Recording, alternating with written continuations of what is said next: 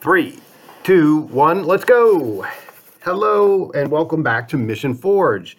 My name is Bobby Jankovic, and Mission Forge is where we engage each other, empower one another, and in doing so, we elevate the world around us, especially the world as it ties to real estate. All right, so I've decided to uh, do number two in a series of podcasts on property management, on rentals. So, my first uh, episode was um, insider tips on being a tenant. Today, I want to do a series of tips on insider tips, right? Insider tips are better than just regular tips because they come from the inside. What do I know that you don't know? Um, insider tips on being a landlord. And so, you know, in fact, I encourage you to listen to this if you are a tenant, you know, because hey, first of all, you never know. One day you may wish to become a landlord, um, and that day could be sooner than you think. Uh, you may be a tenant and already a landlord. Um, but I think also if you are a landlord, uh, you might want to listen because something I say might be helpful to you, or you might um, you might disagree with it. And if you do, hey, I'd like to know. That's the whole point of the engagement. So before I forget, please like and subscribe this podcast. Put it on your favorites. And and also I'd really appreciate it if you share it with somebody who you think would enjoy the content because it's all about delivering value to you. So, insider tips on being a landlord. Well, first and foremost, it is not for the faint of heart, okay? Um, there's a lot of emotional aspects, things that will draw out your emotions. And if you don't have uh, a little bit of a thick skin or ability to sort of manage your stress or um, kind of keep the anxiety at bay. And all those are really serious things. I understand that. Um, maybe property management isn't for you. Um, maybe being a landlord isn't for you. Um, if you can sort of roll with things, and essentially when you have uh, your landlord, you're you're really kind of inviting an entire other family's issues uh, as it relates to dealing with with the home into your world, and that can happen when you're sitting down at Fourth of July fireworks, when you're opening up Christmas presents, when you're cutting the turkey. You know, emergencies happen. So just keep that in mind. It's not for the faint at heart. Number two, um, if you're going to buy a property, consider finding a property that needs some work. All right. Um, not a bad idea. If you can identify some particular projects that you're either good at solving yourself, you know, you know, the classic, um, you know, sweat equity. If you can go in there and, you know, clean up the yard and, you know, do some paint and some landscaping and stuff like that, you know, you can really uh, make a difference in your financial future. Sometimes you just go in and you buy a turnkey rental, and that's fine. But as you see, for the long, this is a long term play. This is the complete opposite of flip this house. You know, this is not a get rich quick thing here when you're when you're being a landlord. Um, it can sometimes go backwards for a while. But if you have a long term plan and you get in at the right price, um, it can be very rewarding. Uh, hopefully, hopefully that's the goal. And rewarding in different ways, not just financially. Um, so let's see. Number three, I want you to look for, consider looking for a landlord who's moving on. Um, you know, for all different reasons, sometimes landlords get frustrated and want to move on. Maybe it's at a point in their life where they've decided they've had enough and it's time to you know pull the money out and go travel to uh, Tahiti or whatever, um, or fund their retirement or fund some other aspect of their their life. Um, you can jump in, pick up a, a, property that has a tenant and a lease in place, and that's that's a value. You know, if you don't like a lot of the stress associated with the unknown, you know, buying an empty property is stressful, right? Because maybe it's winter and you're worried about the pipes. Maybe you don't know how you're going to find a tenant. You haven't picked a property manager. You're going to try to do, you know, all sorts of questions come flying at you when you buy a rental property.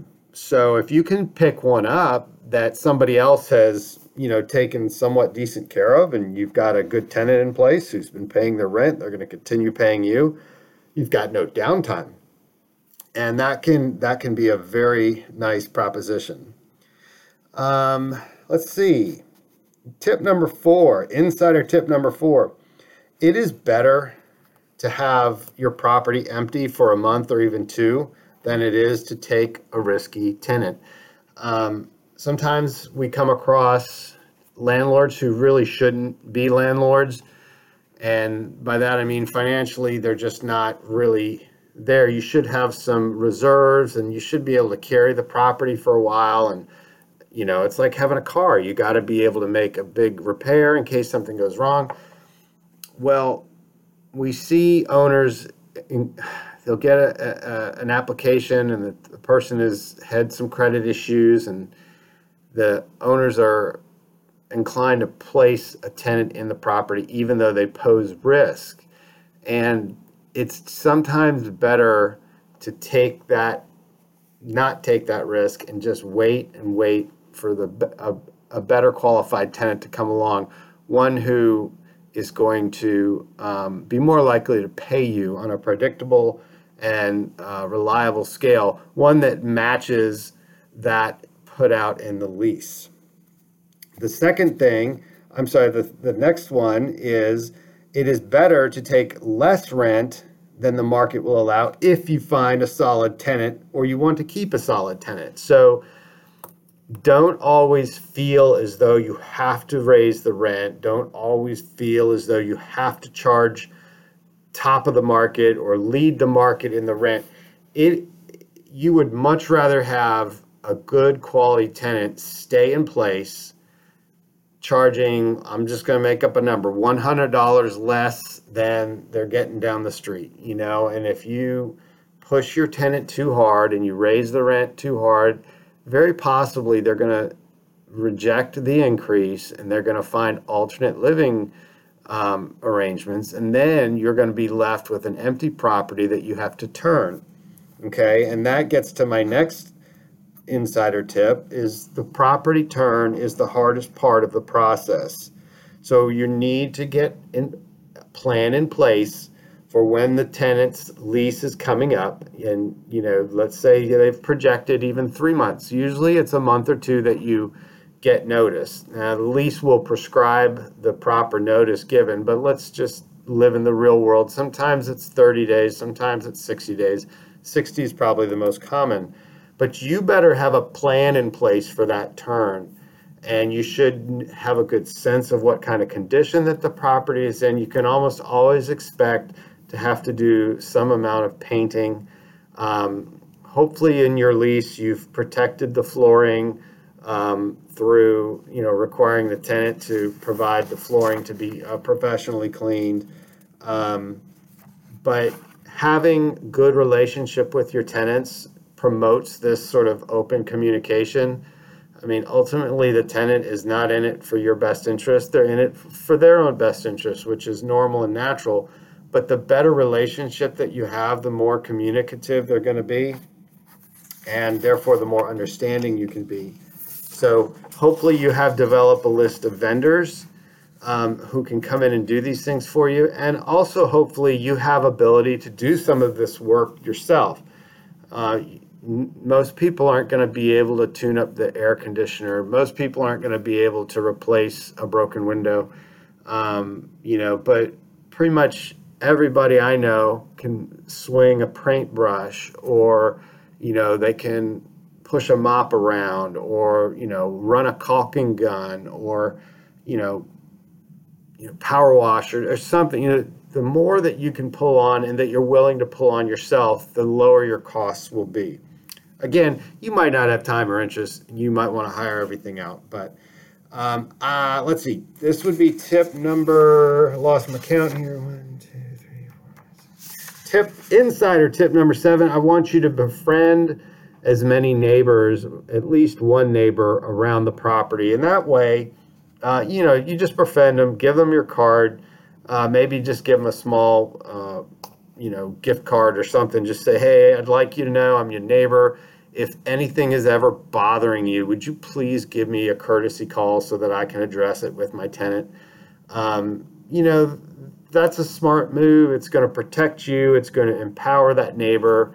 Um, some people may not ever want to get in anybody's business, but if they see or hear or something, you know, it could be just somebody, the grass grows and you can't see Ever, somebody's gone. Maybe they've vacated and you're not around for a while. Wouldn't you want to know that?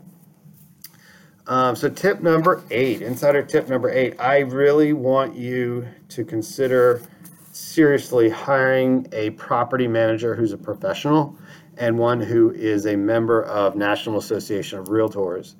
Um, unless you're extremely flexible in your job, which some of you are, you know, like firefighters come to mind, um, if or you're an independent contractor, or some trade, um, you know, you're not going to have ability and time to get on the phone, to make these calls, to go check things out. You know, one example is the disposal. Uh, it's always the disposal is broken. It's always and there's like seven different ways to to troubleshoot a disposal and and keep a, a plumber from going out. And and probably seventy percent of the time, one of those things works. So if you don't have ability to do things like that, you know, you want to have a property manager who is engaged and able to do stuff that's just going to save everybody time, energy, and effort and money. Okay. Um, so, the other thing that you want to know is that with a professional, especially a professional who is a member of National Association of Realtors, they're going to be up to date on all the current laws, and the laws are changing fast and furious. There's always a change in the law. I, it's hard to keep up with all that. And then, more importantly, or as importantly, they're going to have access to use all the most updated forms. You're not going to have to go scouring the internet to try to find something that approximates possibly a lease. Da, da, da. And of course, use a lease. That that's understated. I'm not even making that an insider tip. If you're not using a lease, you are just a glutton for punishment. You're cruising for a bruising. Um, so, tip number insider tip uh, number nine. I want you to understand the financials of what you are doing. There's different ways to look at your rental financially. I want you to look at your income less your expenses. Hopefully, that's a cash flow positive. So, you've got to be very, very honest about all the expenses that are tied to your property. Obviously, your mortgage, any HOA payments that you're making, your insurance, the taxes that you pay, any management fees if you do hire a, a professional manager, and then, of course, repairs, upgrades, updates. And then you've got to sh- share all of that with your tax professional. Now, it's not just the monthly cash flow or the annual cash flow that you want to pay attention to if you are indeed having a long term plan, I want you to consider looking at the appreciation of the actual property. Okay, that is that some people think that's more important than the cash flow. Okay, a lot of people get into rentals because they just want to have that money flowing through and they make a couple hundred bucks a month and woohoo, that pays for you know eating out money or whatever. But if you really study and analyze people that own assets, real estate assets, it is the value of the asset. You have somebody in place to pay your bill, your mortgage down every month, assuming you have a mortgage, you may not have one.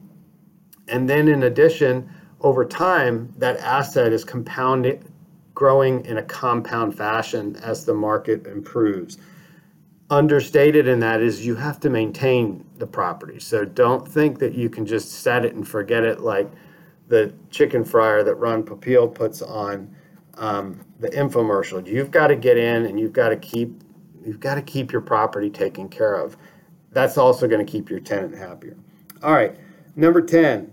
I would like you to at least have a ten-year timeline. Um, you know, don't don't get into this if you just got a three to five year timeline. It's probably going to be too risky. Now, I do know that there are some times when, let's say, you're you're a service member. Thank you for your service and sacrifice. You you've got PCSed out. You you know your your family's moving. You're already gone. Your, wife's back there taking care of the house, dealing with the realtor, trying to sell the house. The market has taken a, a turn. You can't get any showings can't lower the price because then you'll be upside down. You can't let it go short because you're gonna, um, you know, you've got your security clearance you got to worry about. So you don't have a choice. You got to rent that property, you know. And thank goodness you're in a financial situation to hopefully do that. So that's sort of a caveat, but have a long-term timeline on these things, please. Number 11 the final insider tip, of course, I'll probably think of another one before I'm done, is consult your tax professional, CPA, regarding the implications. There's lots of moving parts here. Um, and if you, and I did think of a number 12, it's sort of tied to the what I just said about the, the um, service member. Depending on how you come at this, depending on how you get out of this, depending on who you put in put in as a tenant. All of these things matter, and you should understand the implications of all of the different scenarios um, when you hire when you um, when you become a landlord. So definitely have a conversation with your tax professional. And the last thing is, some people like to, and you don't have to be a service member to do this. They buy a house um, as an owner occupant, and they live in it for a a specified period of time. Make sure you uh, are reading your um, your note, your mortgage. You live in it with your family for a period of time. You fix it up, and at some point you decide to move on. You decide to look for a new house. Maybe your family's growing. Maybe there's another part of town you want to live in. But instead of selling that home, you decide to put it up for rent. So the home goes from being a principal residence to being a, a rental property. And so you can, you'd have to modify your insurance policy um, and go ahead and uh, uh, put the property up for rent and move on with your life. So that concludes my 12 insider tips on becoming a landlord. I hope you found them valuable. Again, don't forget to like and subscribe and share with somebody who you think would be interested in this content. Have a good day.